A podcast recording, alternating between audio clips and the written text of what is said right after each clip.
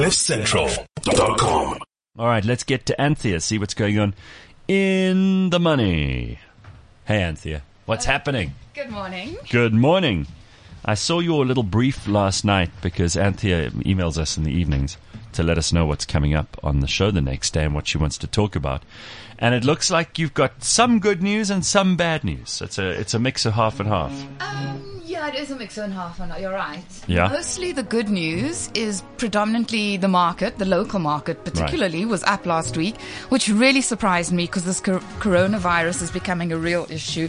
And I believe that they're going back to work slowly, trickling back to work in China today. But oil demand from China has fallen by 3 million barrels a day. That's 20% of total consumption a day. Why has that dropped so? million. Because they haven't been working. Because they're not working. Yeah. They're not producing. They're not manufacturing. Um, but then on the flip side, of course, you know, the Chinese have no shame when it comes to stimulating the economy. Um, so the central bank boosted confidence by injecting 1.7 trillion yuan into the economy um, using what we call reverse repos, but very clever of them. And so you saw on Tuesday, I think it was, the Nasdaq hit a record high, and the S&P 500 had its biggest one-day gain in six months. So the Chinese understand that this coronavirus is a negative, ha, will have a negative impact on the economy, and they're not going to let it happen. Okay. And then locally, we had the Mining Indaba last week. Um, it wasn't particularly exciting. There was nothing really, you know, just the usual.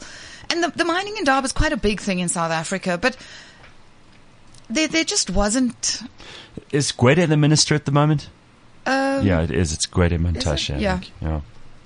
And um, and mostly they just spoke about the electricity shortage and the negative impact it's going to have. There were a few kind of high notes because these PGM baskets are still flying. PGM prices are still flying, metals prices. But other than that, I think it's just PGM is Platinum Group Metals. that's right. Oh, mm, So smart. A plus for you. Thanks Very very, much. no, I was thinking that the uh, chances that we're all on board with this, you know, Anthea throws around these Sorry. acronyms. She expects us to know. I do, and I, I kind of. I, I, I hate repeating myself, and so I think, oh, you, I, I've said this before, so you know, but you're probably the only one that remembers, Anthea, right? Anthea doesn't know about the XSF that we were talking about in the in the GJW. Yeah. So I mean, you know, HCG. Yeah. Yeah, but that's uh, FLD, isn't it? oh, yeah, it is. Yeah, It is. good. Okay. You guys are mean, eh? yeah, on a Monday morning. Okay, and then in the macro, we had business confidence decline to 92.2 in January from 93.1 in December. So this is the weakest we've seen it since 1993, since pre-elections, which is Sure. very sad. I mean, Cyril's got his work cut out for him. Um, and then the Purchasing Managers Index, which is a gauge of manufacturing activity in the country, fell to 45.2 in January from 47 in December and still well below this 50 mark, which which is the difference between expansion and contraction. Anything below 50 is a contraction. So we're definitely seeing this economy still looking like it's going to contract. I mean, I did see that the central bank thinks that for this year we're going to see growth of 1.2%. And I'm not sure how. I'm, I'm not sure what Well, they think is little, going to drive That's a it. little more favorable than the 0.4 that everyone else is looking for. Right. yes. But Anthea, I still see stuff happening. I see cranes, I see buildings, I see development, I see cars on the road. Clearly things aren't grinding to an absolute halt. But it seems like it's not growing at any remarkable rate. So how much of this is an expectation and a reality problem rather than Um, that, that things are just incomplete? so I'm a numbers person. I'll believe the numbers. Yeah. Um, and I do do the crane count every once in a every once in a while, particularly when I travel. I like to see kind of what the skyline looks like.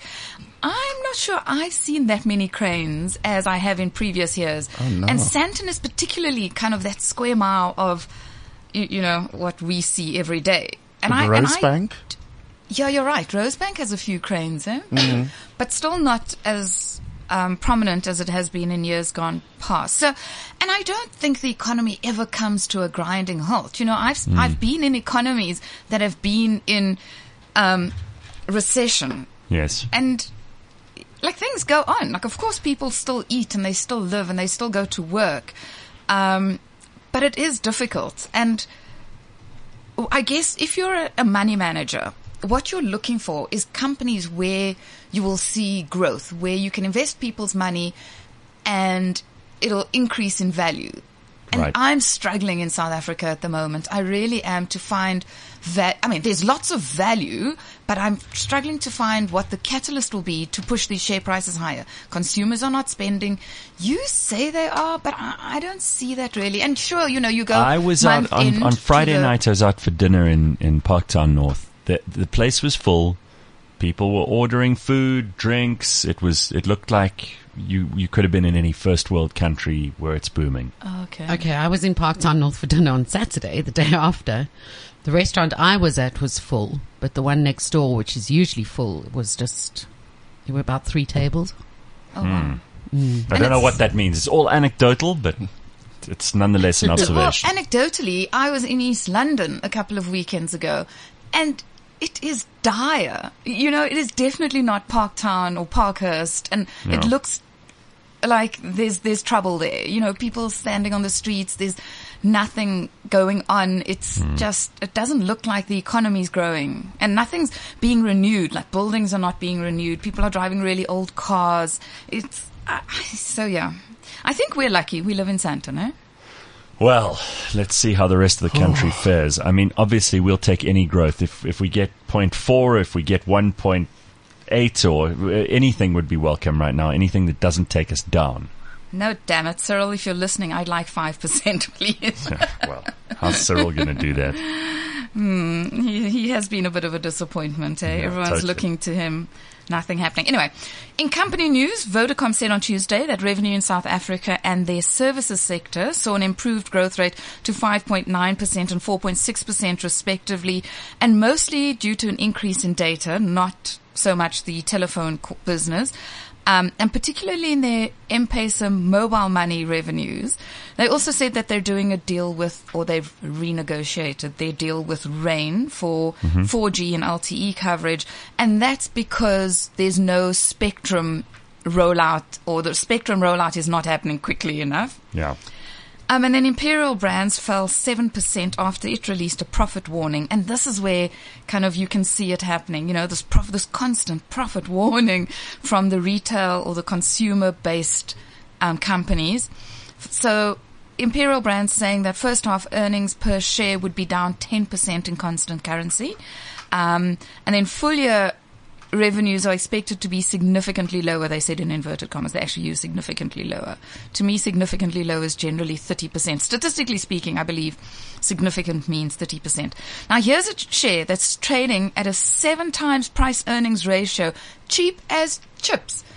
But would I buy it? I don't know because I don't know what's going to change that. I don't know how it's going to re-rate. Um, and then Sappi, mostly because it's listed overseas, put out their first quarter earnings um, last week as well. Earnings per share came in at six per, six cents per share, which was below consensus, which was eight cents per share. Um, them they're also struggling a bit, and I think it looks like investors are still expecting a second quarter and third quarter loss. Um, so maybe stay away from that for a while. It doesn't seem to be that exciting. Okay. Um, and then Impala Platinums, one of your PGM beneficiaries, released their trading statement for the six months, saying that they're expecting gross profit in- to increase by 90% to approximately 6 billion rand for the half year. At least someone's got a really good lineup uh, starting to kick in here in terms of the, the platinum group metal price. Exactly. Prices, yeah. Mm-hmm. Very nice. Um, and then Harmony Gold also released their six month trading statement. This is a funny one. Harmony Gold have historically been known for always being on the wrong side of a hedge. so when they think prices are in the in the gold price, whatever they think it's going to happen, and they hedge themselves out against, say, a price drop, they always Yeah. get it. They always seem to get it wrong. Like I remember when I started in the market many moons ago, that like that was Harmony Gold's problem, and apparently it's still their problem. Shame. That's what a terrible thing to be known for. They hedged twenty nine percent of their book and got it wrong again. Oh God. Poor and then. I know.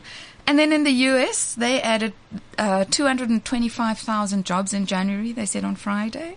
So that's up from December's revised 147,000 and well above the expected 160,000 that we thought was going to come out at. Um, unemployment ticked up a bit. So Okay. obviously more people looking for jobs now that there are more jobs in the economy. Unemployment, but it's still like as close to that 50 year low of 3.5% as it will ever be at 3.6%. Um, and then Tesla, I have to mention because they just had the craziest week last week. On Monday, was Monday, the stock was up 20%. Its largest one day gain since 2013. And then on Thursday, it was down 17%. so it's really just all over the place. I mean, the stock is up over 300% since last year, June, eh, in six months. Sure. So it's really flying. Um, and then Amazon finally, finally joined the very prestigious 13 digit club. So it is now a trillion dollar market cap company along with Apple, Microsoft and Alphabet. Um, and it had tried previously, so it had two shots at it, and then intraday trading pushed it up to a trillion dollars, but it didn't close with a market cap of a trillion. So it's finally now considered a trillion dollar company. All right. So lots going on. We've got Sona this week. Um, in the US and Europe, they're still doing their quarterly reporting, looking fantastic. I, I think the number, so in Europe, I know the number is 43% of companies have beat expectations. 33% of companies have missed slightly by like 5%. So, um, and on average, like the beat is more than 10%, so well outweighs the misses. And then in the US, pretty much the same. I think it's about, it's over 60% of companies have beat earnings expectations for this quarter. So it really looks like that economy is doing particularly well. I, you know, all this nervousness and talk of global recession, when you see companies producing such fantastic results, it's almost hard to believe. All right, Anthea, thank you very Hmm. much. As usual, giving us lots to uh, feed on and think about for the week. Enjoy Sona this week, huh? Oh, uh, yes, it's this week. Oi. How exciting. CliffCentral.com